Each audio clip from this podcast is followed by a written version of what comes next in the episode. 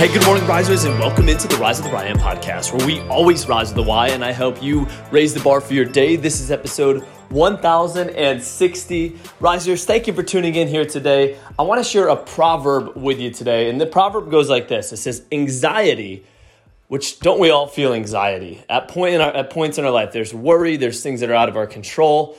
That's the power of this proverb right here. It says, Anxiety weighs down the heart now, when you think about the way that it's just a few words there, but it weighs down the heart, you can picture like when you are anxious and there's worry, there's weight on your back. There's weight on your shoulders. And sometimes when you remove that anxiety, have you ever heard that where it's like, oh, I felt like a weight was lifted off my back, right? Because you're getting weighed down by this worry, this angst, this stuff that's out of your control. So it says anxiety weighs down the heart, but and here's a solution to this a kind word cheers it up.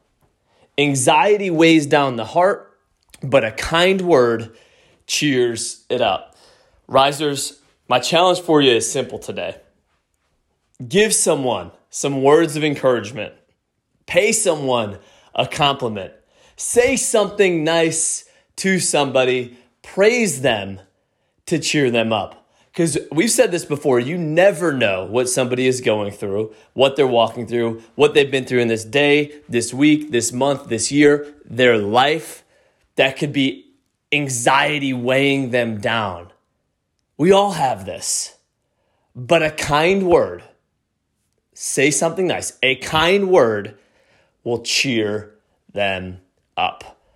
Risers, that's my challenge for you today. It's an easy one. Shoot a text, give someone a call, walk in, random stranger, in person. It doesn't matter. A kind word will cheer them up. Spread some kindness today, risers. Thank you for tuning in here today. And as always, you've got this.